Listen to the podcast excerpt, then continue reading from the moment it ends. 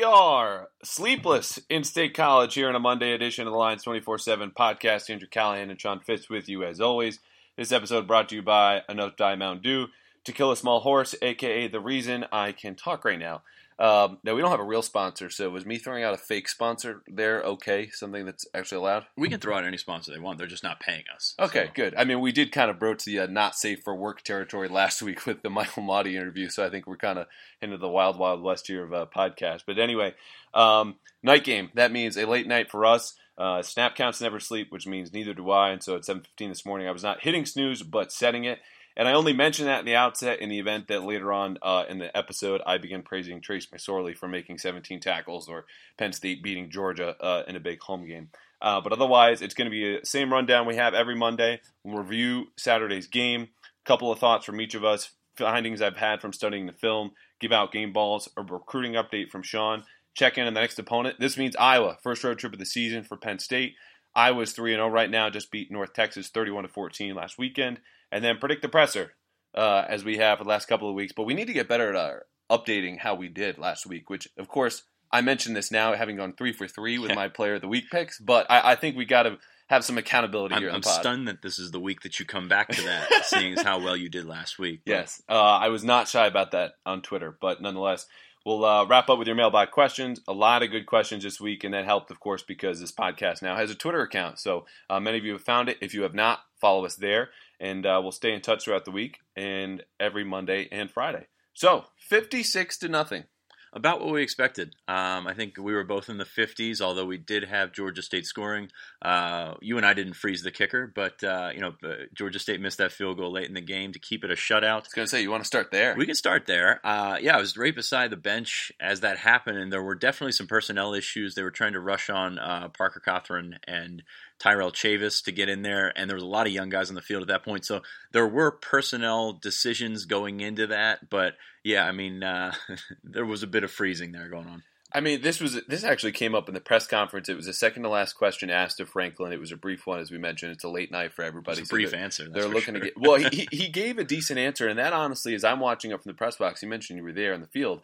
I'm charting who's on the field, and it's a bunch of third and fourth string guys. So my interpretation was exactly what he said. We're just trying to get everybody organized, and it's a last minute thing where now you're converting from defense to special teams. I had no problem with it because I thought that's exactly what they were going right, to do. Right, and, and I, had no problem with it either. But there was a lot of hands up in the air, especially on that defensive line. Uh, I think they pulled off Ellison Jordan and Antonio Shelton, both redshirt freshman guys. They were playing two other freshman defensive ends, uh, working some young guys in at linebacker as well. So I don't have a problem with it. There were personnel issues. I, I yeah, don't. Just, I don't think there's any any question it, about that. It's almost not worth the oxygen. Just right. kind of, but it did come up, and, it and I know up. people have asked us about it. Um, so you know, no issues there. Big takeaway: we mentioned this in our post game video, which we have on Facebook Live, and then later on the site. Third straight complete game, all three phases kicking in no one really starred this week. I think if you had to say one, of course, it would be the offense. But three interceptions defensively, I, we do not see that very often from this defense. Right, and and they also got the turnover with Daniel Joseph forcing the fumble late in the game. Uh, yeah, they were all over the ball. Uh, of course, Georgia State, the, the competition level is uh, very different than yes, what they will yes. see the rest of the way out. But uh, yeah, I mean, Penn State flew to the ball on defense. I thought they were solid on offense. Um, struggled in the run game. I think that's the thing to take away from it. And and, and when you talk about complete games, it's I think n- none of the uh, units overwhelm the other. So there's still questions on offense, still questions on defense, and special teams.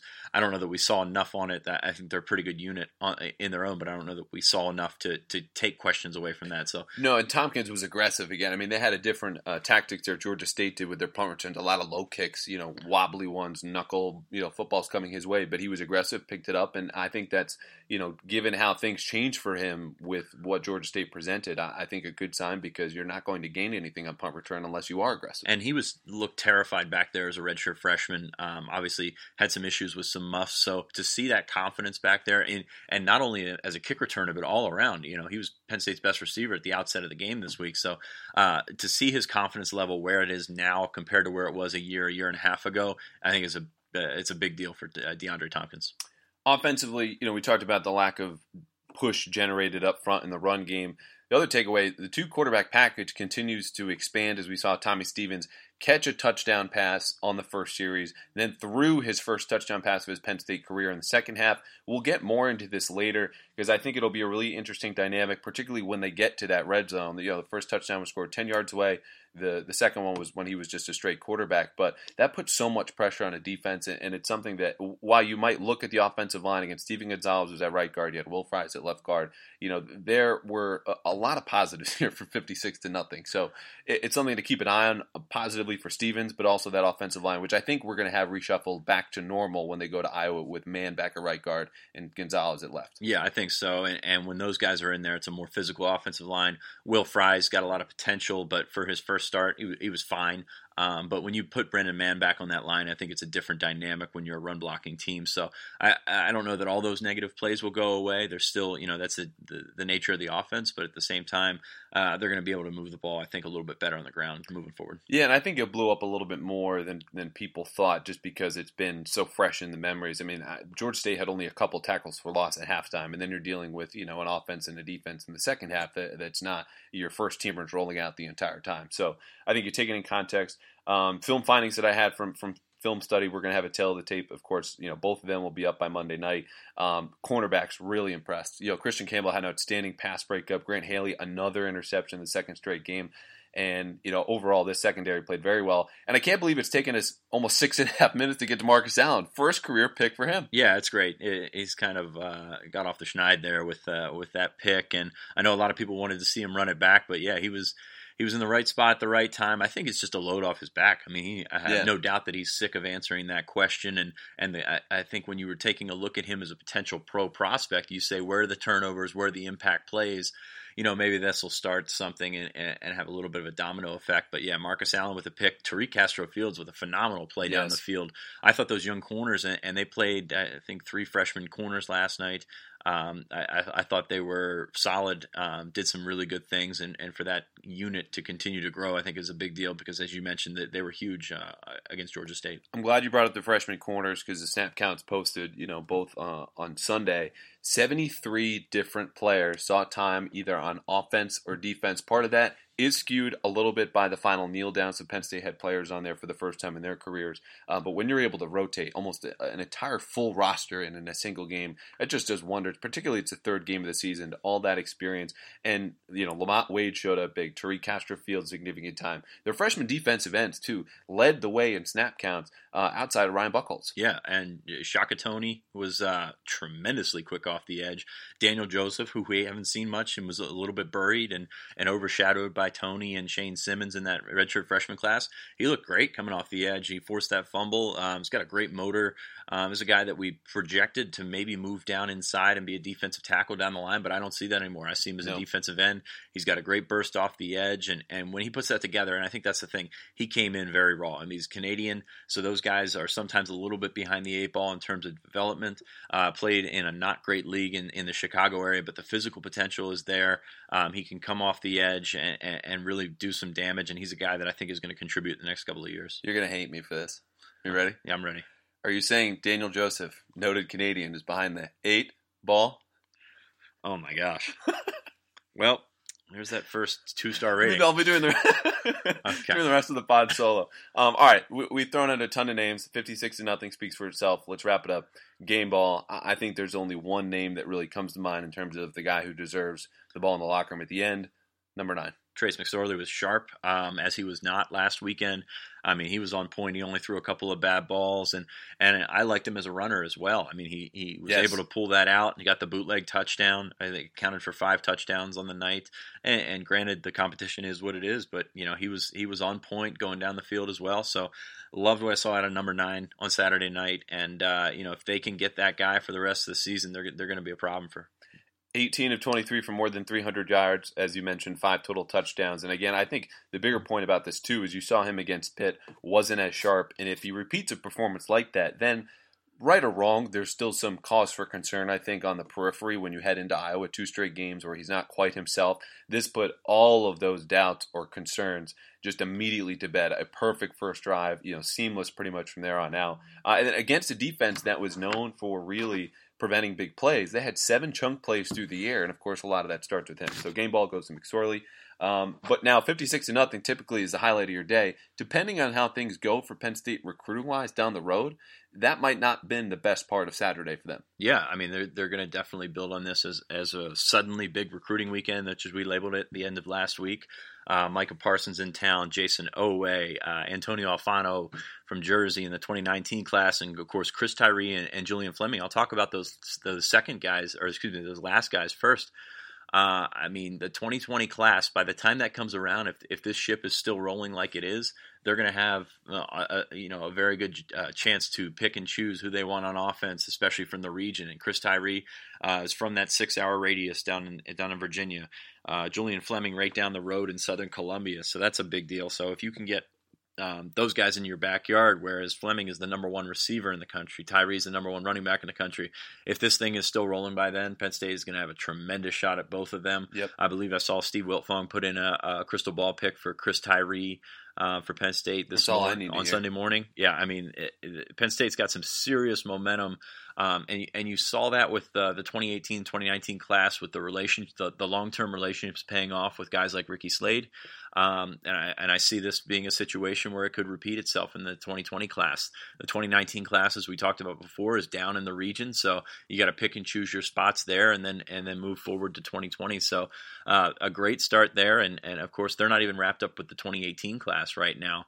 Micah Parsons, uh, that that that entire recruitment has been up and down and back and forth, and it's tough to pinpoint it. But uh, you know, if Penn State wants to be in there, I think they're going to be in there. Okay. And, and, I think that, that that's something that's left open to interpretation because you know things have changed so much since his Ohio State official visit. I mean, all of a sudden he comes back around, uh, you know, reestablishes contact with the staff. It, it, was basically you know all over the staff uh, in the week leading up to the game. So has there been a change of heart? Has there been a 180 turn? I think that might be something that's in the process. And and if he does what they want him to do, and, and there's no pressure on Penn State right now. I mean, the way that this recruitment is going, the way that Penn full, State, almost. yeah, the way that Penn State's class is filled up, there's no pressure on Penn State. So if they want him and they want to uh, take that opportunity to to make that move, I think they can. So I think that's a big deal. And uh, you know, if Parsons comes around and does what they want him to do, then you know, I, I think there's a very good shot of him ending up at Penn State. Uh, now, granted, on the other side they're they're full. I mean,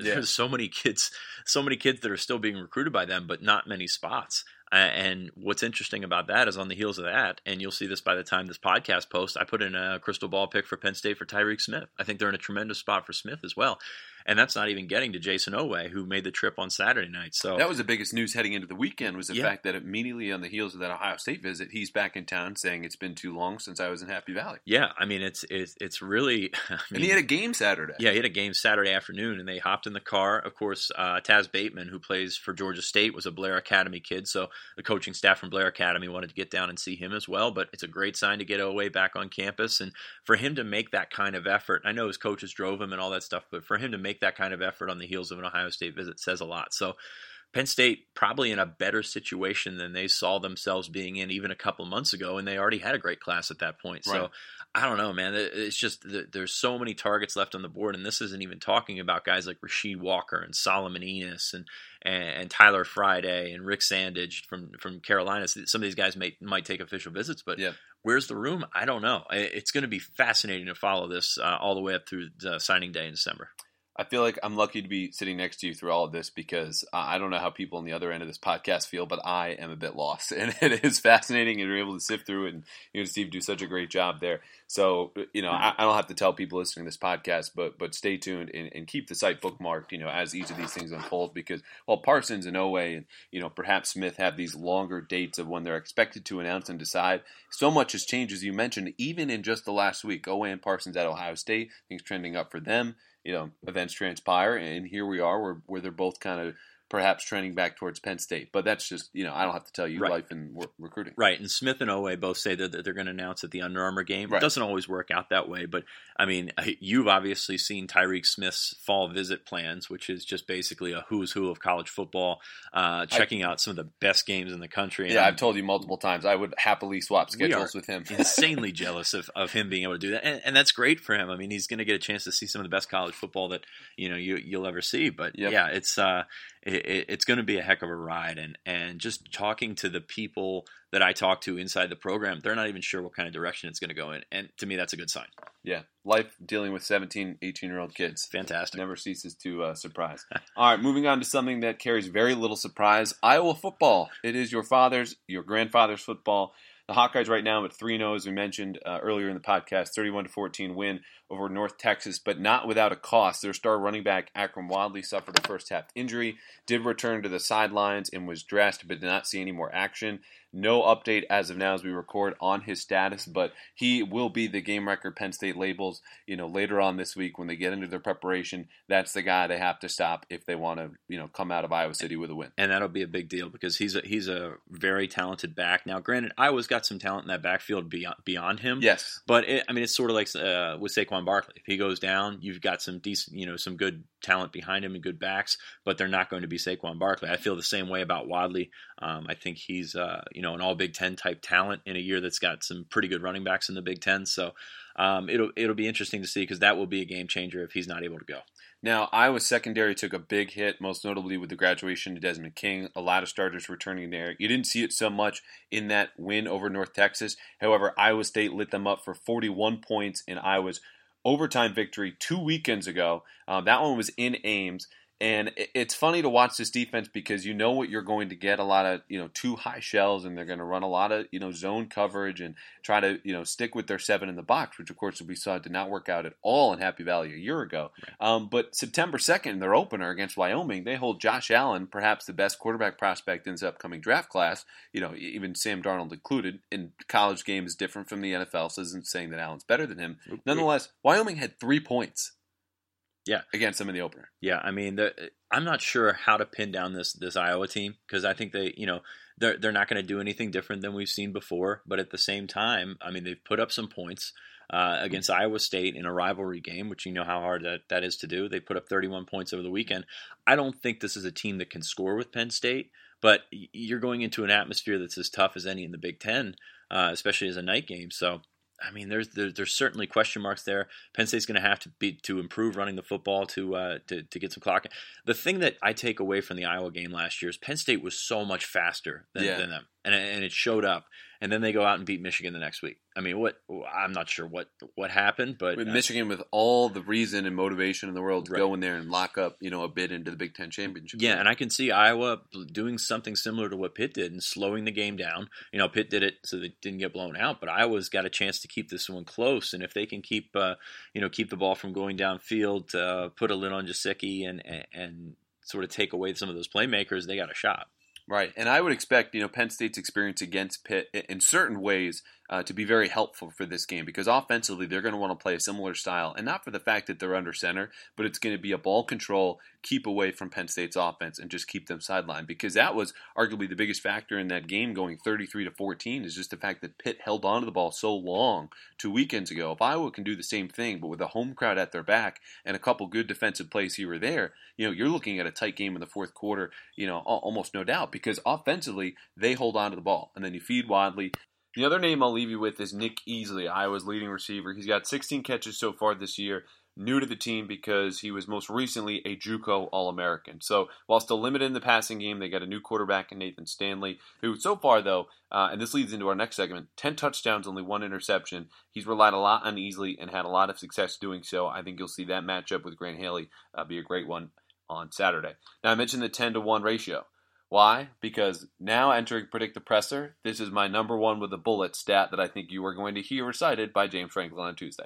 Maybe second only to the Wadley injury, actually. Um, I, I, think they're going to talk about that a lot because that is something when, when you talk about James Franklin's approach to his own team, keeping that injury information confidential is something that they really you know strive to do. And on the other hand, they look for any sort of uh, you know uh, inkling of whether or not a guy like Wadley will be back. So it, it, it's pretty funny when you when you talk about the secrecy, but at the same time they're trying to find you know they're they're going to parse articles, they're going to look uh, oh everything, they're going to look at everything. I mean that's just what every um, every big staff has people that do that. So I think that, that that the Wadley injury is going to be a very important part of the presser.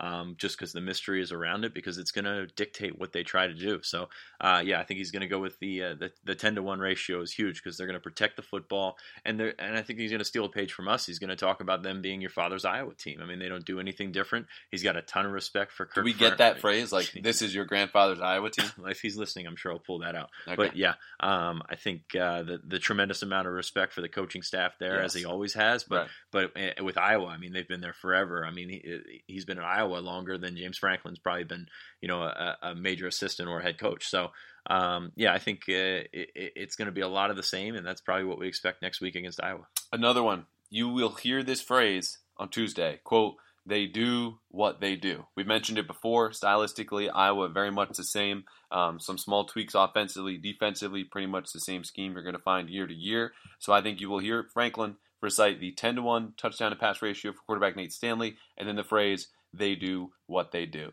Uh, now, something we do every week who will he name as the offensive, defensive, and special teams player of the week for the Georgia State win? I've got Trace, uh, no brainer there, yep. and and we haven't even talked about Barkley, and that's something because that catch and run, the 85 yard yeah. touchdown, was absolutely special.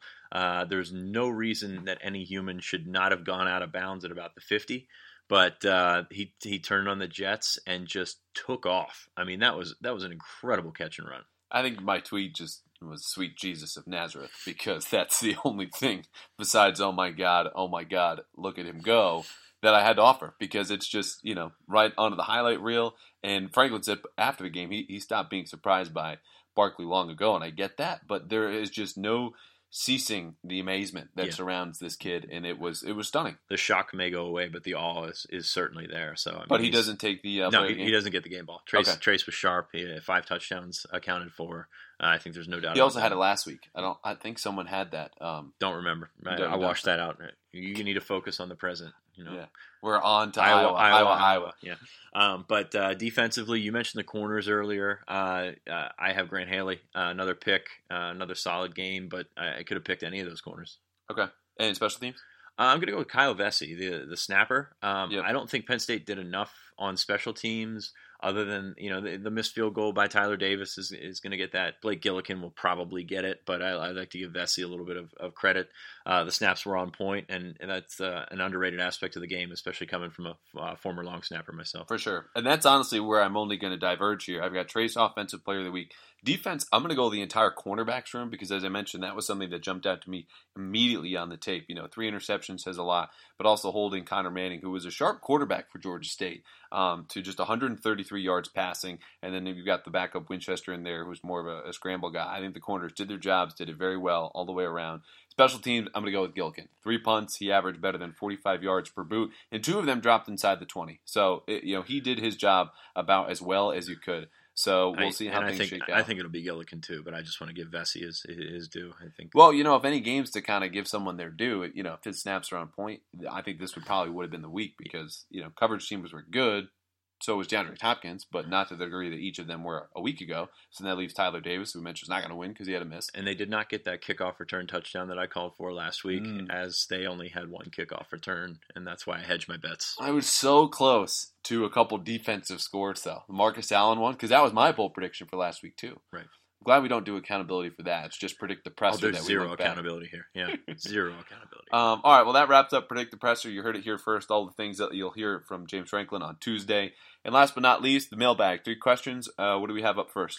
Is Tommy is the Tommy Stevens package turning into a second tight end uh, sort of scheme with a more athletic player, or is it is it no longer a gimmick? What do you think? You know, it's funny that the question leads out with the tight end part because that's how we've seen him enter the game uh, more recently. Whereas against Akron, you know, the point that I made in my third takeaway at tale of tape was don't expect a lot from this because you are not better as an offense than Saquon Barkley sidelined, and that's who Stevens replaced when he initially went on. And I left it open to the possibility that, of course, he could replace a receiver, he could replace a tight end, and that's what he's done since is take Mike Gesicki off the field. So I wouldn't qualify him as a quote second athletic tight end target or wherever that was put.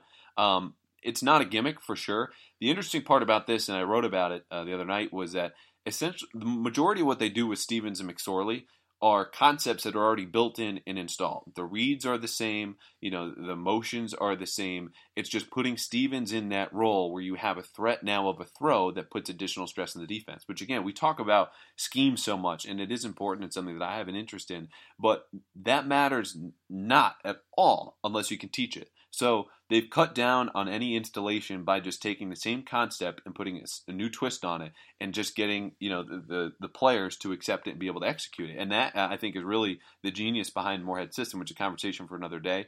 Long answer to this is not a gimmick. It's not a tight end specific. He can jump into a number of different roles, and we've seen him. He's already scored touchdowns in, in three different ways offensively. Yeah, and, and how many times have we seen uh, Gesicki come across the formation like Stevens got on his touchdown yesterday? So, as you mentioned, it's concepts that are already in there. I do see it as a gimmick, but uh, gimmick doesn't have to be uh, have a negative connotation to it. You know what I mean? I, I mean, you're putting two quarterbacks out there. It's a gimmick, but at the same time, I mean, that can be a very a positive, very good threat. Yeah, I mean, it's just it's just like the option, you know, that triple option's a gimmick, but there are teams that you know go out and run it very successfully and and, and you know really move the football. So uh, I, I do think it's a gimmick, but at the same time, I mean, it's it's an effective one so far, and if they can continue to do that, and you know they did it last year against Iowa as well, so I, I expect to keep seeing it. Yeah, I, I, still maintain we won't see a whole lot of it per game. I, I, think Stevens is so valuable just as that insurance policy if McSorley goes down. You don't want to lose him for an eight yard jet sweep. Yeah. Um, but, you know, we'll see more of this. It's such a weapon, again, as I've tweeted about, mentioned multiple times in the high red zone, and they've been excellent in that area through three games. And you have to take the time to prepare for it. I think that's the big yeah. thing. And and using Tommy as, and we'll coin the, the, the, term of flex fullback, you know, we can go there. Um, using that, it, it, gives you, it takes time in the film room. It, you're going to have to put your scout team through it and just just be ready for it. So I, I think it's something that, uh, that is going to benefit them, even if they don't use it. Okay. Uh, moving on, and somewhat relatedly, do offensive coordinators quote own end quote their playbook? Anything keeping someone like Ricky Rahne from taking it should Joe Moorhead leave? Well, I think that James Franklin had an identity as an offense when he came here, and he brought that with him. And, and obviously, John Donovan was the guy at that time, and, and, and I think he he has had to stray from that because of the situation where they weren't putting up the, the points and not really fitting into the Big Ten. So I think Joe Moorhead's offense is now James Franklin's offense, and I think given the success he's had, Franklin would be foolish not to to grab onto it. So the, the short answer is no, no. I, I mean coaches. There are no copyrights here involved. Right. X's coaches uh, adopt. I guess we'll, we use hand quotes on adopt things from other coaches all the time. They they, they steal stuff from other coaches all the time. Every week. It. Yeah. Every every coach, every successful coach has elements of someone else's playbook in their playbook. So they don't own it. Yes, Penn State, you know, if Moorhead were to go somewhere else and if they did elevate someone like Ricky Rahne to the offense coordinator role, yeah, you can keep these same concepts. You can keep these same, uh, that same playbook, but at the same time, a lot of that is the decision making. A lot of that is the, the play calls, the adjustments, and things like that. And I think that's where Joe Moorhead puts himself on another level. And I'm so glad you mentioned that too, because I feel like so often when we're talking about scheme and playbook, you take playbook as almost this book of spells. And the reason I say that is, you know, here are some basic instructions. You do this, you know, X, Y, or Z will Madden. just happen Madden magically. Madden, basically. Yeah, yeah, yeah. But but if you have your receivers run to a certain spot and the quarterback read X and Y, you're not going to always get those results because it's a matter so much of the the teaching that goes on in between there, and then the reacting and the adjusting, and not even so much just on a, a game day basis, but during the week when you're at practice, what's working, what's not, how willing are you to be you know, to adapt to what the defense is doing. And you let out with James Franklin have to ditch his own system for this, and that was a big move that has been the best he's a made good, since he's very good Penn, move. Yeah, yeah that, that, he's made since he's been at Penn State. So there's so much that goes into just being an offensive coordinator beyond you know what you're able to draw up because as we've said, so many coaches copycat. It's what you're doing during the week to to teach it to your players. Raise their level of play to the highest level possible, and then bringing that all together in addition to the interaction with the defense and, and reacting to what they're doing. So, you know, Penn State's going to run the same system. You'll see some tweaks if and when Joe Moorhead leaves. Uh, whether that's Ricky Rahne, I don't know. But yes, this system is here to stay because no one owns uh, their system. They're just better running at it because you know they came up with it. Are you concerned about the defense's inability to get consistent stops, uh, three and out, be physical, all that kind of stuff? I get another question delivered. I always like to preface these going by my paycheck does not change no matter how Penn State does. Uh, so I'm not concerned. But if I were a fan and I'm watching this defense, I think that's an understandable reaction. You know, you've had two shutouts But in both those instances, you saw offenses drive a little bit before either coughing up the ball in a turnover or going backwards and then punting with Akron and Georgia State. And Pitt, as we mentioned earlier, just held onto the ball for almost 40 minutes. So I would say yes, but not so that it, it tells us anything new. It more underscores what we knew about this defense. And if there's a weak point, is that there's a lack of kind of these game changers, these guys that you identify saying, we have to double team X up front. We need to throw away from Y on the outside. Or the safety, you know, can come up and force a fumble or have a pick on any given play. There are not many players like this on Penn State's defense. You know, they're greater than the sum of their parts when they're at their best.